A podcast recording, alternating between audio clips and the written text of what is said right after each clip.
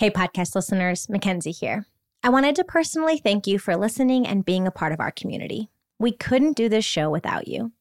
As we shape the next series of the Living Centered podcast, I wanted to invite you specifically to help us out. We want to hear from you. We're currently in the process of curating a series all around exploring the relationships that make up our lives. Together with various experts, clinicians, and Onsite alum, we'll explore the nuances, intricacies, and impact of the relationships within which we all exist. From families of origin to friendships, dating, working relationships, and beyond. We hope to host conversations with guests who bring a definitive and unique perspective. This is where you come in. We want to know your pressing relationship questions. You can submit your questions to podcast at experience onsite dot com, and you might just hear an answer on our next series.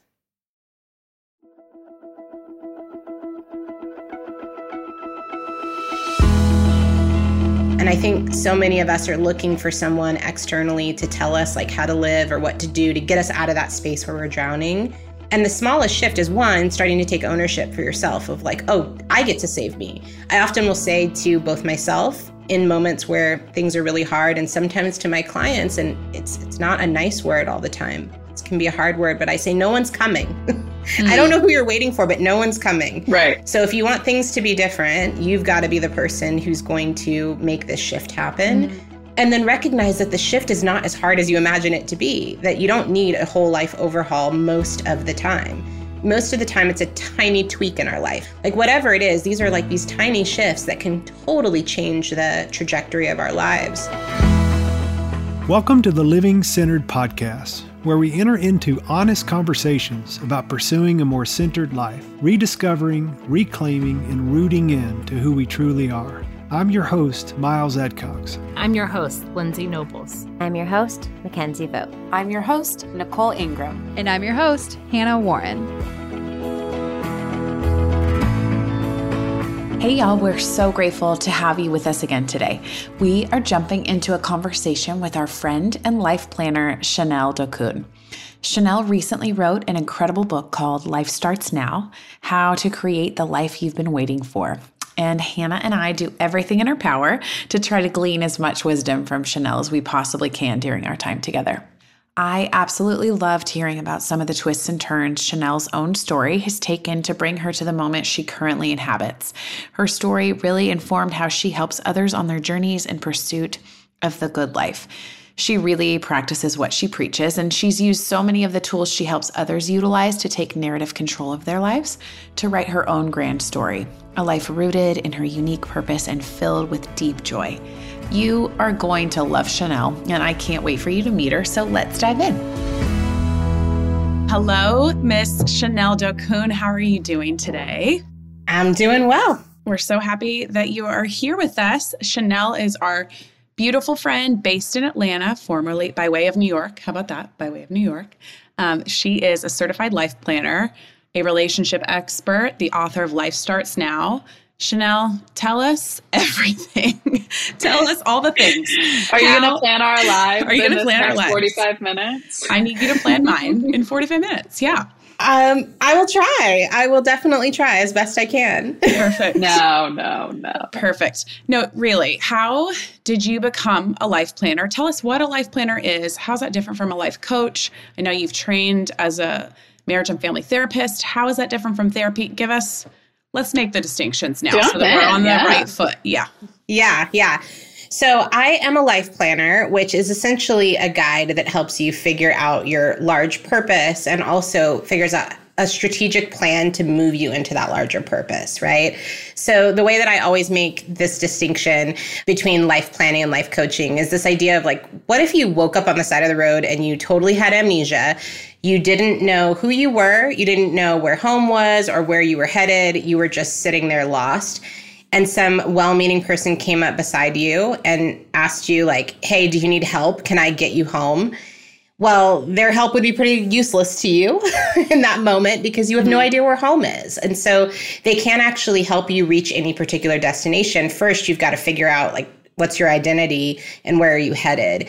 And then from there, they can actually be really valuable in your life. And so I think a lot of times when folks want to go into some sort of coaching process, they actually start a little bit too late in the process mm. because they have no idea what their objectives are, or they're not sure that that a big pursuit of their life is actually the place that they want to go.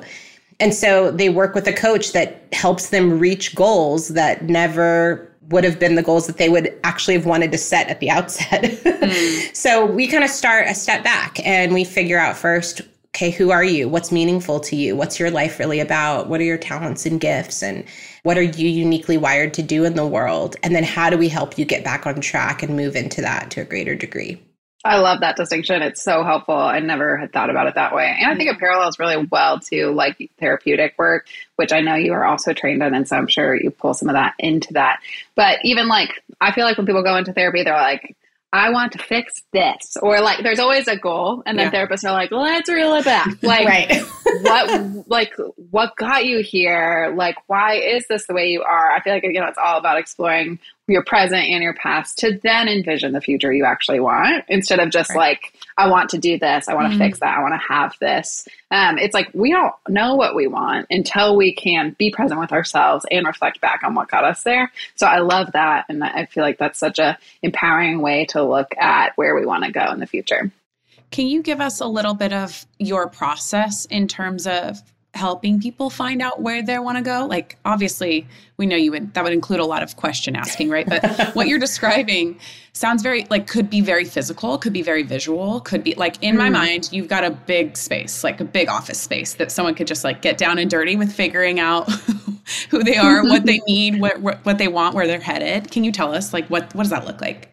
There's a lot of grunting. no, there's, there's no grunting. There's no grunting. When you said that, I thought like a large space, like I was really yeah, just working, working with people. Out, yeah. yeah, just heavy. Um, no, it's it looks like a lot of charts. It looks like a lot of um, reflection time.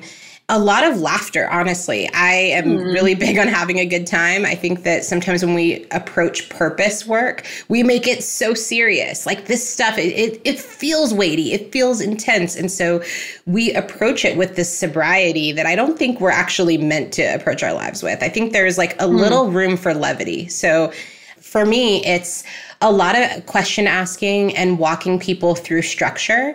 And I love surprise. I love taking people on a journey where, you know, you're you're kind of in a particular exercise and you don't know how it's going to fit into the whole until we get to the end. And in that way, it feels a little bit like a parlor trick every time because, awesome. you know, the clients are always like, oh, my gosh, that's my life. I never thought we were going to get there. And it, we totally mm. figured it all out. So but, you know, I will say, too, lately with, um, you know, kind of post pandemic or you know, in, in the wake of that, I've been able to work virtually too. So it is people working um, in person with me in a big room, but mm. also I love a good, you know, portal device or whatever it may be and getting to yeah. sit and do this work virtually as well. That's amazing. I envision a lot of post-it notes and whiteboards. Oh, That's yeah. what I picture, yeah. Oh, yeah. Um, I love that you called out that it is surprisingly fun. I, like, mm-hmm. hadn't really thought about that, um, how we often approach life with a lot of serious tones. And yeah. I think, you know, we're obviously doing that from, like,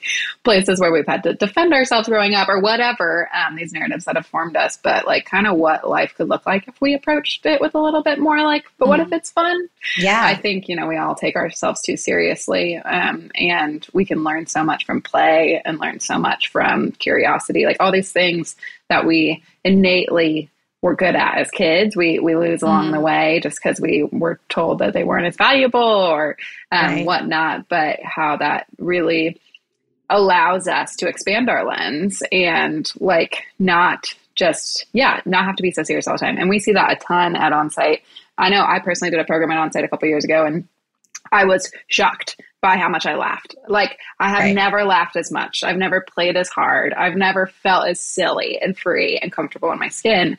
And like you go to something like that, or you go to life planning or you go do some therapy work and you think like, oh, this is going to be really hard. And and some of it is, but hard doesn't also have to mean terrifying or hard doesn't have to mean like you hate it. Like it also can mean you get to connect with parts of yourself that you never have. And so I love that permission that like this sort of stuff, dreaming about your future, dreaming about what you actually want, dreaming about what matters to you, that it can be fun. I love that. Yeah, I think the serious tone or energy that we bring to it can sometimes force like as force false outcomes, right? The, from that pressured position, we mm. start to kind of box ourselves into what is okay, what's permissible from the rest of the world, or, you know, the narrative that we grew up in our families, whatever story that we've believed, or the larger cultural narrative, you know, what's acceptable to the rest of the world. And so that kind of forces us to create these things that aren't actually authentic to who we are. When you kind of let go and you're like, hey, anything goes right now. Like, what do I actually love?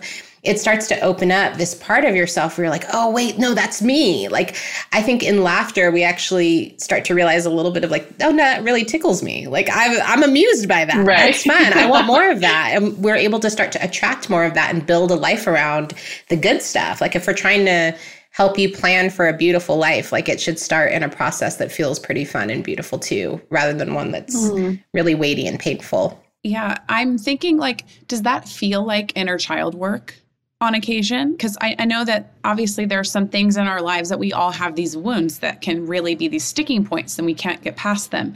And I would imagine that those obstacles, I mean, if I'm imagining being one of your clients, I would think, okay, these things would perhaps be in my way from achieving the things that I want to, becoming the person that I want to be. And and I would imagine too that that would require a lot of reflection, looking back, like tending to those places that are really painful and and can be scary, even even though we get to the part where we can actually start peeling back the layers and achieve some liberation. But yeah, I would I would love to hear you kind of talk that through. Yeah, I mean, there's definitely inner child work there. I function mostly now as a life planner, but, you know, like we've said, my training is as a marriage and family therapist. So I always will carry with me this family systems part of me and mm-hmm. wanting to think about the whole of who you are and the context of your relationships and what your family of origin was like and how that impacted you.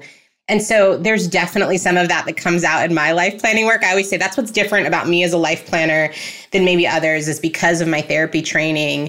I'm not trying to do therapy within life planning, but I can't take off that hat fully. And I also think of it as being like narrative therapy. For me, um, my training and my background is also as an English major, and I worked in publishing, and, you know, obviously I'm an author now, but I'm obsessed with finding the right language for things. Mm. And so I think we get very caught up in telling a particular story about our life. And I think that language uh, creates these limits in our lives, right? Or finding the right language. And so some of the work that I do with clients is helping them find new, different, fresh, better, bigger language to describe what they're experiencing. And we don't even have to change the actual circumstances, but the application right. of new language to it can be wildly liberating for them as well. So it's both things. It's definitely inner child work for sure. And then I would say it's kind of that narrative therapy approach too.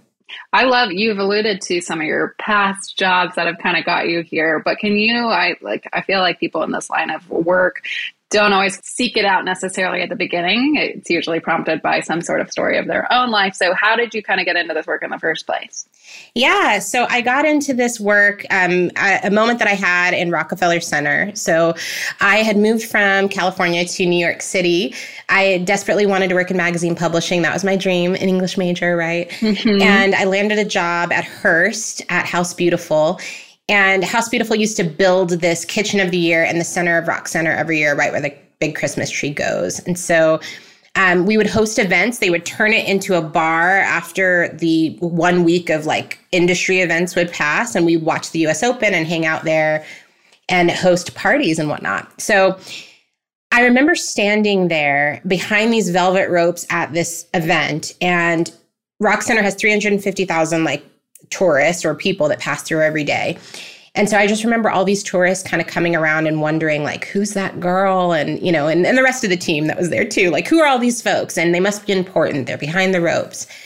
And I thought, man, like, this is the life that I thought I wanted. I have made it. I'm doing the thing. I work in like New York City, the greatest city in the world. And I am like, you know, at the magazine. And it immediately felt so fulfilling. And I thought, like, this is not enough. And so for me, um, I started to make a pivot then because I realized I was so much more passionate about some of the work that I was doing in the margins of my life. I had been helping out with, um, I was running a blog about dating, and I started helping all these folks with their relationships. And that prompted me to get training as a marriage and family therapist so I could hmm. be more equipped in, you know, not just common sense guidance. And through that, that got me into the life planning space as well. Because I thought it's not just about helping, you know, women with their love life. I want to help women with the whole of their life. So um, that's how I landed in that space. That's awesome. It sounds to me like you life planned yourself. And yeah, realized, totally. Like, oh, I can do this for other people. You know, like you yeah. looked inside and said like, what's working, what's not working. I love that you even said like, I looked at what I was doing in the margins of my life. Yeah. Because I think that's where we see like what we care about a lot.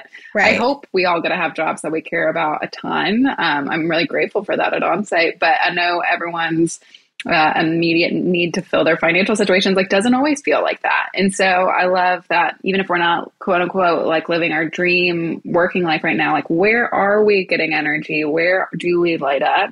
Start there. Like, how do we do that? So I love that you life, life planned yourself. That's awesome. Yeah. And how can you open up to, and this is what I spend a lot of my time with clients trying to figure out is how can you apply your talents in different spheres of your life? Sometimes we develop a very rigid sense of the way that we can implement our gifts and like use them. So, mm-hmm. you know, for me, I was a great writer and editor, and I was wonderful with language. That's something I did really well. And I loved bringing great insight through the articles I was writing. And then I realized, oh, wait, I could actually do the same thing, but in someone's life and do that real time. Mm-hmm.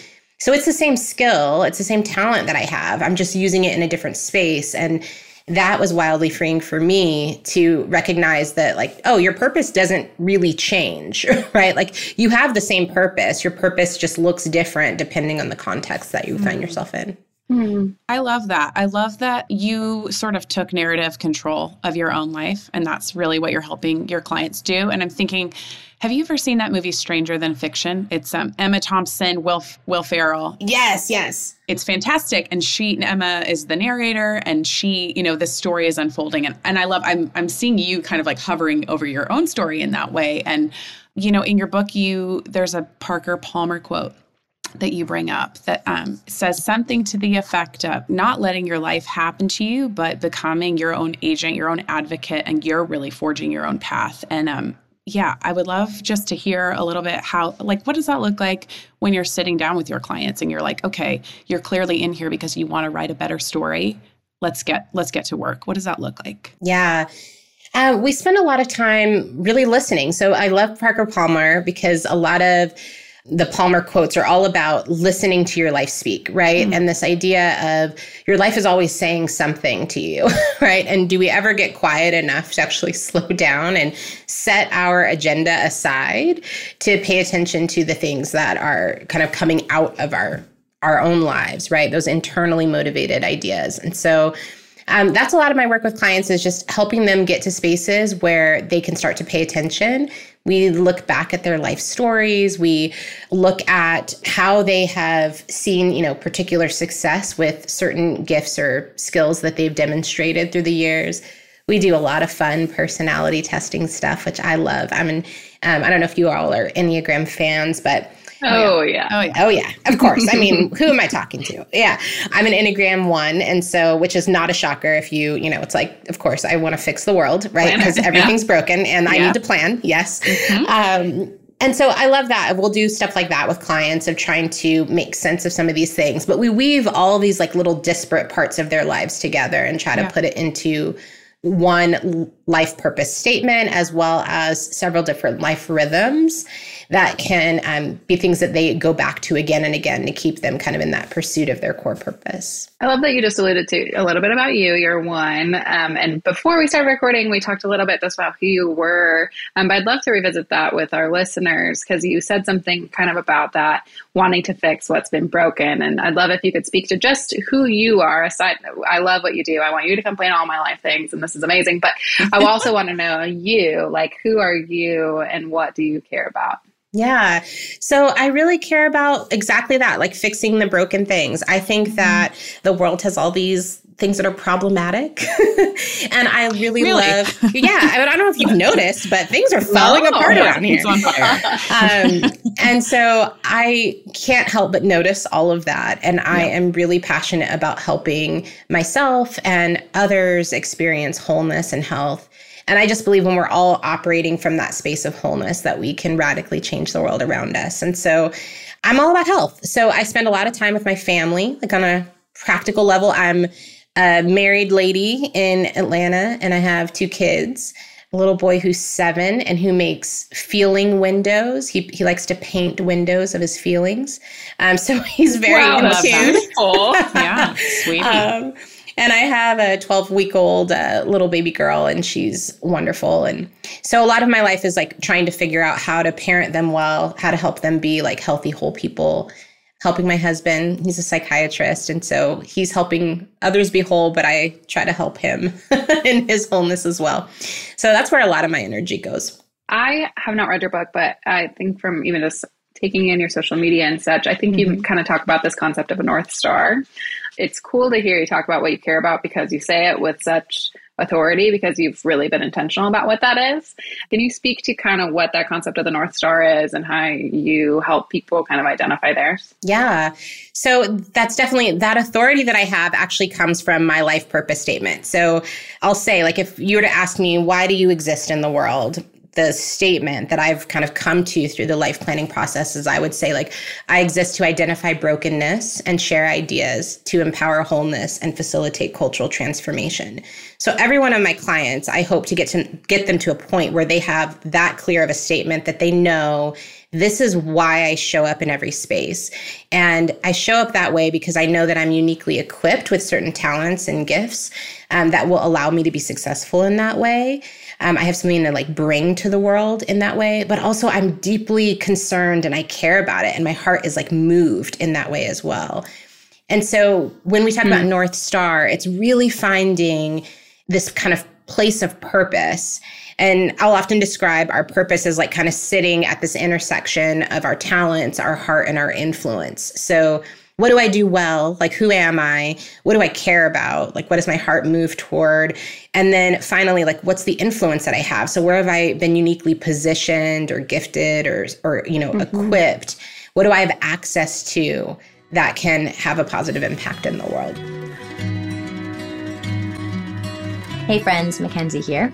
I want to interrupt this incredible interview with Chanel to talk to you a little bit about the Living Centered experience. So I love this interview all about finding purpose and living a life you love. I'm really passionate about this topic because it reminds me of my Living Centered program experience. What I love about our Living Centered experience is that you're not allowed to talk about what you do. And what I found is that I often tie the story I'm living to the work that I'm doing. So going through Onsite's Living Centered experience for me was all about remembering who I was before the world told me who to be, and that I'm a human being, not a human doing. I was given the space to examine, re-envision, and remember the story that I actually want to be living. I discovered that a lot of my life was just spent going through the day-to-day, and I was letting life happen to me. It was a wake-up call, and an opportunity to really make a pivot. So if you're finding yourself there today, if you have been listening to this interview and have something stirring inside of you that says, I need to figure out how to live the life I want to live, I would encourage you to check out our Living Centered experience. You can connect with our team, and they'll help you determine if a Living Centered program is a fit for the next season of your life. Friends, you're worth it. At Onsite, we help you be a better you. So call one eight hundred, three four one, seven four three two or learn more at experience onsite workshops dot com. In your book, you describe how to find sort of like, okay, well, what lights me up, right? In terms of trying to find your purpose, trying right. to find this sort of locus on the map, what lights me up? And you describe this as flickers of genius. And I love this concept. And I would love to hear you, you know, break this down for our listeners, because I really, it's something I've been chewing on since I finished your book. So please enlighten us all. How do we find our flickers of genius? Where might we find them? Yeah. So I think that, you know, sometimes we think it's one thing, right? When we're trying to yeah. figure out what our talents are or whatever, we go to something. I already mentioned I'm an Enneagram one. So we'll go to something like, you know, give me my Enneagram number or give me my, you know, Myers-Briggs personality type or whatever it is. And we want that to explain all of ourselves, like all of who we are. Mm-hmm. And it doesn't work that way. Um, it's wild to think that. Um, and so what I feel like we pick up from those things are these little flickers, right? There's these little truths that I can glean from these different spaces. And what's more interesting to me are the common threads that we find. And those are usually the larger clues to what our purpose is. So, or not necessarily what our purpose is, but at least what our talents are as part of what our purpose may be. So you can find them, yes, in things like those personality testing um, options that are out there, you know, doing your strengths finder. You can also find them in the spaces of what do people say about me, you know, and um, the people who know you best. There's a whole host of things that I kind of list in the book, but one that I know that most people tend to ignore is like, what do I think about myself? Like, you actually know what you do well. I work with a lot of women, so I find that women in particular are very hesitant to brag on themselves and to lean into the area where they know that they're gifted. They kind of say it with hesitation rather than like, I rock at doing this thing. Like, I actually right. am pretty amazing when I show up this way. And so I think that's one important part of your life.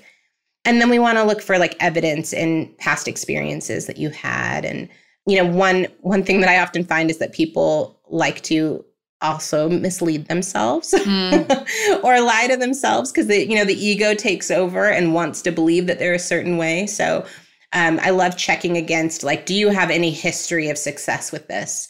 I found my some of my flickers of genius. Um, I used to, this was way back when I was in college ministry, I ended up writing like these recaps from the sermons, and I started kind of writing them just as a point of service for the church and kind of sending them out to different people.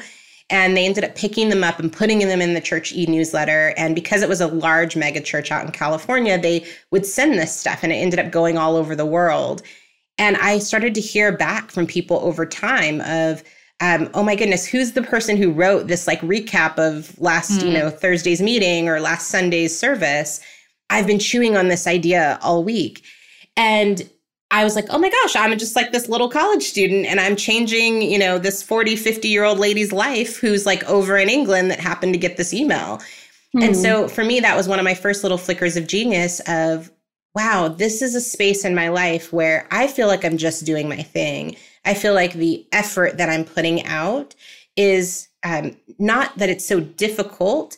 It is sometimes hard to do, like it takes some effort, but it's not exceedingly difficult. But then the reaction and the response that I'm getting from it far exceeds whatever I've put out to do it. And so that was a real sign to me of, this might be a space of my talent because the return is greater than the effort. Yeah. I love thinking about that by way of ease, and then like the R O I is really high because yeah. yeah, I think those things that we're naturally inclined to, right? Like, oh, this is just, this is sort of like an extension of who I am, and and that kind of getting that feedback back being really right. fulfilling. And was that surprising to you at the time? It was. It was both surprising to me of recognizing that this is something that's not natural to everyone else. I think most of the time we downplay our own talents. We think that something that we can do well. We think our genius space is like, oh, everybody's good at that. Mm. And we don't realize that we have some particular unique equipping that's, you know, that's available. And so, yeah, I think the shift for me was realizing that, oh, not everyone can just do this thing. Um, that's something that I happen to do. And it's so darn fun when I do it. Mm, I love that. You talk about in your book, sort of wanting to reverse these sort of cultural narratives of success, rewrite those and kind of reestablish what it means to be a successful human. Can you define success? Like, is that obvious? That's a really tall order. But if if you were to kind of go against the grain of what culture says success is, what does that look like for you? Yeah. Well, for me, I would say there's a part of my book, I actually wanted it to be the, the title of my book. And the publisher said, I don't know if people are going to buy a book that's called that. So we didn't, we didn't put it on the shelves. Like, all right. Um, I was like, fine, I'll name it. I'll uh, title a chapter that. But it's about the courage to be nobody.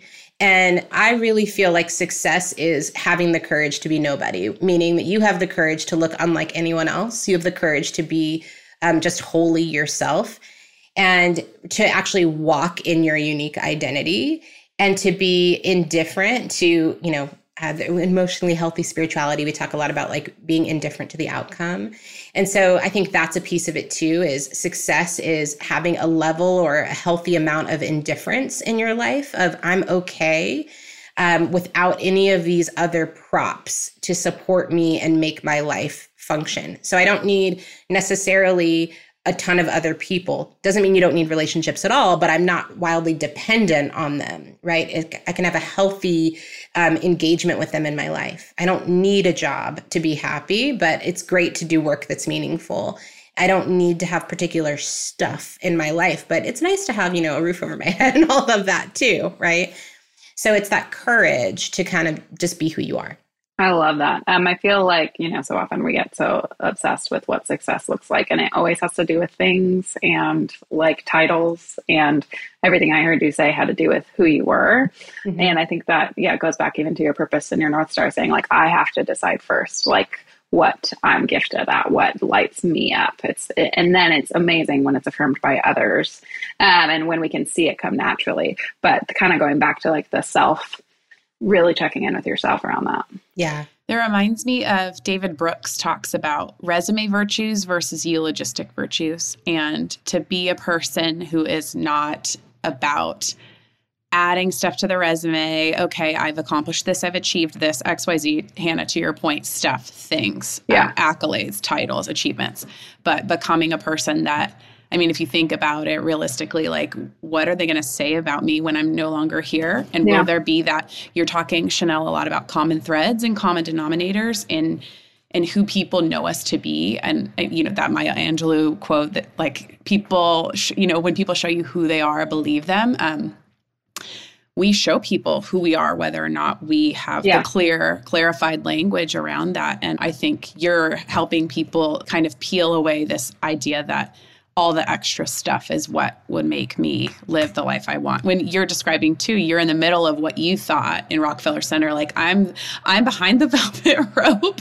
And then you're like, I don't even care about the velvet rope. Like that's right. Such a beautiful moment to share with us. And I just love that.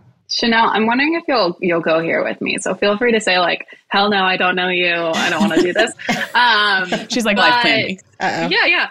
No, at, at Onsite, when people come to a program, we ask that nobody shares what they do. Um, and we do that really intentionally because so many people have their identity wrapped up in what they do. And we just want to give people space to be human and just be who they are. And for so many of us, that's so uncomfortable. I mean, I don't know, the last time I went to a dinner with someone new and didn't say like, so what do you do? Like, it, it's normal and it's okay because what we do is a part of us, but it's really awkward. We take away people's phones and then we ask them not to share what they do. And that first dinner is like so uncomfortable. Because you're like, do you have a dog? Like, you don't really know what to say. It's like so awkward. Um, but on the first day, you kind of get into your groups. And this is peeling back the curtain a little bit about some of the magic that goes on at Onsite. But one of the first things we ask people to do, and um, I now actually do this in job interviews, which everyone listening, if you want to ever apply for a job for me, I don't mean to scare you away. But so one of the first things we do is we ask people to do what we call like an angel introduction. And so we ask people to think of someone that loves them a lot or thinks really highly of them. Um, it could be a partner, or it could be a friend or a parent or anything. And then we ask people to introduce themselves to the group by way of that person. Mm. So I'm wondering if you would indulge us in this exercise and think of someone that like just loves the heck out of you and just thinks so, sees the beautiful parts of you. And honestly, it could even be yourself. It doesn't have to be a person. It could be, you've done a lot of work around this and healing some of that, but how would you introduce, if you were to say, this is Chanel, and then get to tell us a little bit about her? Well, I'll say the first person who came to mind when you said that was my husband, because his, the phrase that he uses for me is always, we've got to get this girl in front of a crowd. Oh. Like he's always, he always says that. So I was thinking, okay, someone who loves me that way. And he would probably say, you know, here is my ridiculously attractive wife. Oh yeah. Who is, um, who is, you know, someone who is sharp, someone who is uh, wise, discerning, uh, wildly helpful and creative, who never settles, and someone who is committed to being her best and bringing the best out of others. I think that's how he'd probably mm. describe me. I love and that. Also someone who, you know, probably says some inappropriate things here and there totally. That he has to deal with, but yeah. Love it. I love that quick exercise, and I would encourage people that are listening just to like, you don't have to say it out loud. I think it's powerful to say it out loud because I think putting words into the universe is powerful, but just thinking about like, how, because because the truth is, those are things that we probably believe about ourselves. So when we're really honest, and like, you wouldn't say that if you didn't trust him that he believed that was true, if you didn't think there was power behind what he was saying. And so like, it really does help us strip away the like negative self-talk, or the, oh, it's not that big of a deal, or like, oh, I'm kind of good at that. Like, it strips away that, and it allows us to see ourselves with the full power that we bring to the table from someone else's perspective. And so I like, I love that exercise because it allows us to start from a place of a lot of compassion and a lot of empathy and a lot of understanding for our goodness, instead of oftentimes, because of the things we consume and media and everything else, we're starting from our badness. Right. And so like, how can we start our life planning, our goals, our deep dive into ourselves and our past from that place of like, no, I'm good, and like, I deserve good because of that. Mm. Thanks for doing that with us. I love it. Yeah. Thank Just you. Like, thank you for leading us in that, Hannah. I'm like, now I need to be right back. Do that for myself. Yeah. Go do it. I remember the first time I did it in, a, in an interview, which is like, I don't know if I should even say that. Sorry, H R. But sometimes it's just like, I want to know that you can jump out of like this identity piece for you. And like, who are you? What are you bringing to the table? Mm-hmm. And it was the most tender moment I've ever had in an interview, where like someone really got to like say how much his mom loved him. I love that. And I'm like, this helped me know you better. This yeah. helped me understand who you are. And so I think when we can do that with ourselves, it helps us understand ourselves too. And so beautifully humanizing as well. Mm-hmm. Chanel, I love this idea. You talk about what it means to be drowning in sort of the sea of your own life, the sea of culture. And you get to be that kind of life, maybe not a lifeguard, maybe a swimming teacher, maybe swimming coach. You you can pick the the verbiage there, but helping people kind of get their head above water. And you talk about like ten inch shifts of the head. And it reminds me, there's a, a thing at Onsite, two degree shifts. And so can you tell us a little bit about what it would look like to move your head ten inches or whatever, however you would kind of phrase that, um, so that someone's not drowning in this sort of sea of all the things that we've been discussing? Yeah. So that comes out of, there's a part of the book where I talk about drowning in shallow water. And it comes from when I was a kid, my first time at a water park, like literally almost drowning in um. the water. And um, it came from this moment where I was crouched down in the water and I was flailing my arms around, thinking that I needed someone to come in and just rescue me in some major way. Like, where's the boat? Where's the lifeguard? Like, how come the parents aren't coming along from the sidelines and helping me? And then recognizing, oh my goodness, this whole time I've just had my little, you know, bubble printed butt in the air at seven years old. And I actually was standing on my feet and I just had my head underwater. And all I needed to do, that little ten inch shift that you mentioned, was just to lift my head up, and I could completely save myself. And I think so many of us are looking for someone externally to tell us like how to live or what to do to get us out of that space where we're drowning. And the smallest shift is, one, starting to take ownership for yourself of like, oh, I get to save me. I often will say to both myself in moments where things are really hard, and sometimes to my clients, and it's it's not a nice word all the time. It can be a hard word, but I say, no one's coming. Mm-hmm. I don't know who you're waiting for, but no one's coming. Right. So if you want things to be different, you've got to be the person who's going to make this shift happen. Mm-hmm. And then recognize that the shift is not as hard as you imagine it to be, that you don't need a whole life overhaul most of the time. Most of the time, it's a tiny tweak in our life. So it might mean that I need to like, you know, have a little less caffeine, take a nap. It might mean that I need to like have one hard conversation with a toxic person in my life. It might mean like advocating for myself at work. Like whatever it is, these are like these tiny shifts that can totally change the trajectory of our lives. Mm. So, you know, if you don't mind me mixing metaphors, I often will talk about hitting a golf ball and that idea of, you know, when we are trying to get one of these long drives, I don't golf, so this language may not make sense. So anyone who either. actually golfs, Sorry, they're going to be help. like, that's not, she's not using the right I'm, words. I'm along for the ride. I'm like, when you shoot the basket, right? That's, yeah, that's part like, of it. Goal. Yeah. yeah. Touchdown ball.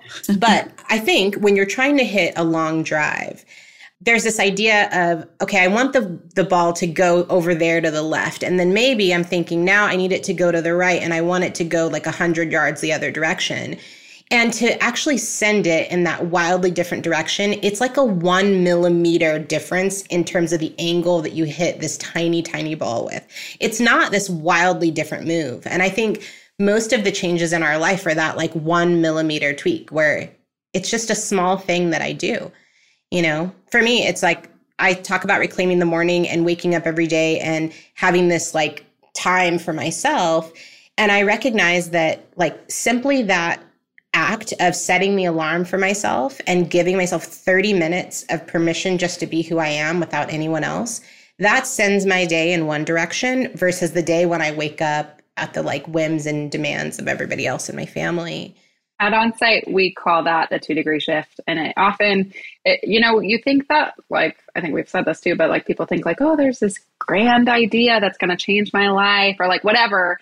And people come to Onsite and think like, we're going to have all the answers. It's like, no, most people's most powerful thing is that they actually get the two degree shift. And like how we kind of talk about like, if you start out in L A and you drive, but there's a two degree difference, you're going to end up in New York or Florida. Like there's a massive difference about where you're going to end up.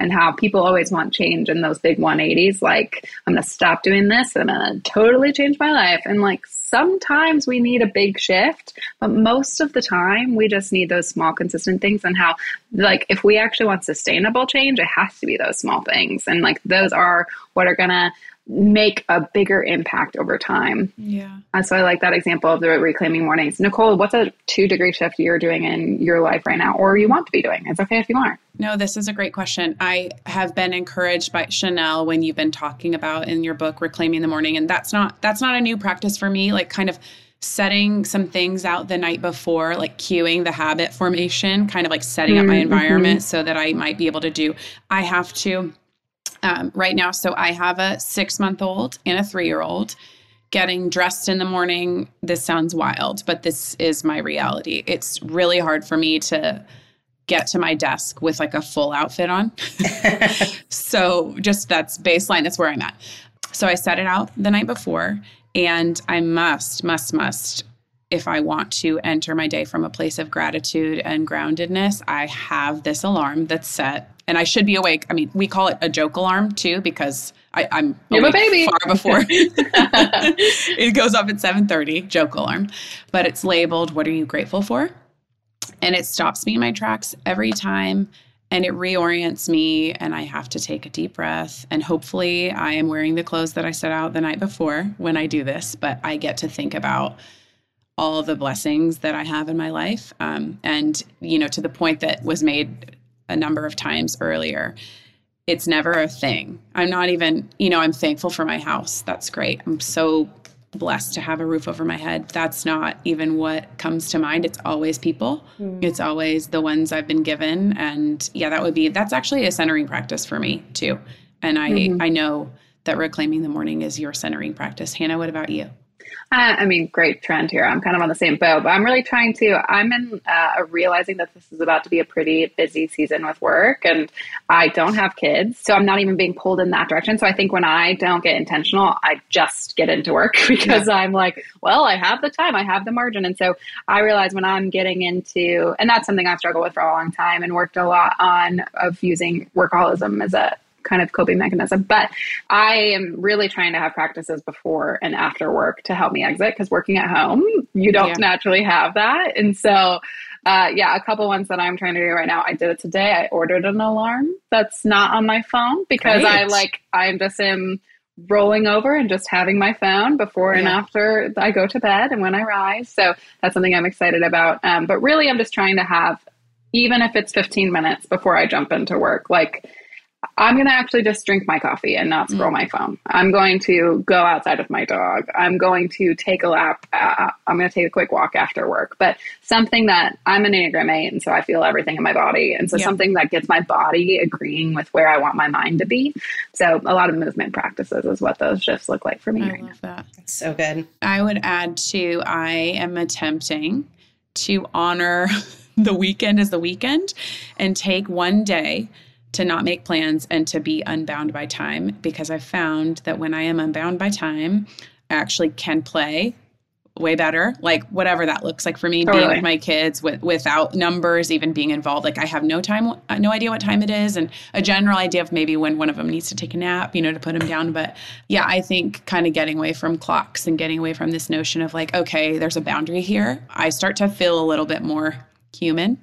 So that's that's an attempt I'm making. So love that. Chanel, as we kind of are wrapping up this conversation, what would be kind of your encouragement to people that are listening that want to live a life of more purpose, that want to maybe take a step back and re-envision what they actually do want? What would be some of your encouragement to them? You know, I would say first, just to accept that, you know, your life is worthwhile and meaningful and that you have permission mm-hmm. to desire more. Um, if the life that you're living currently isn't the one you want, then take notice of that. And it's okay. And you're not alone in that. Um, so many of us feel that way. And also to do something about it, right? Mm-hmm. To not just settle. Um, I think so many of us get accustomed to our um, disappointments, and they become so familiar that we just kind of keep carrying them around with us as if they're parts of our life. And we don't recognize that we can opt out of those things. So whatever's within your control to change, I would, you know, start to make some of those changes.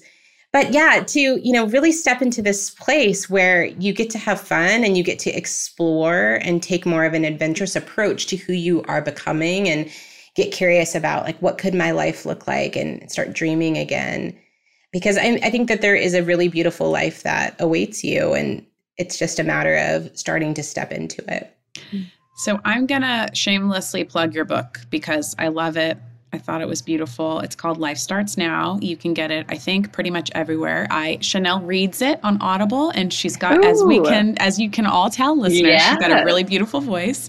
But also, would you like to share with our listeners about Women of Consequence, about your community that you've been engaging with? Yeah. So one of the things that I really took away from writing the book is it was the book is rooted in my one-on-one work with people. So it really is a great manual for you if you're trying to figure out your life purpose. It's a great thing to walk through on your own. But I loved um, being able to create a space where people can actually implement and get some support, either from me directly or from other people who are walking through a similar space. So I have a community. It's virtual. It's called Women of Consequence. And that's the place I'm really passionate about now, of getting to meet with women one-on-one, or uh, rather in a group once a month, and get to just help them kind of bring all of these things to life and give them space to workshop all the ideas that are in the book. So um, if you're someone who's kind of looking for a place to do that, um, we'd love to have you. Beautiful. Thank you for being with us today. Thank you. Thank you for listening today and for committing valuable time to share space with these powerful stories. Make sure you hit subscribe to get all of our inspiring conversations with these incredible people delivered directly to you. And if you found this conversation particularly impactful, consider supporting the show by leaving a review on Apple Podcasts or wherever you listen.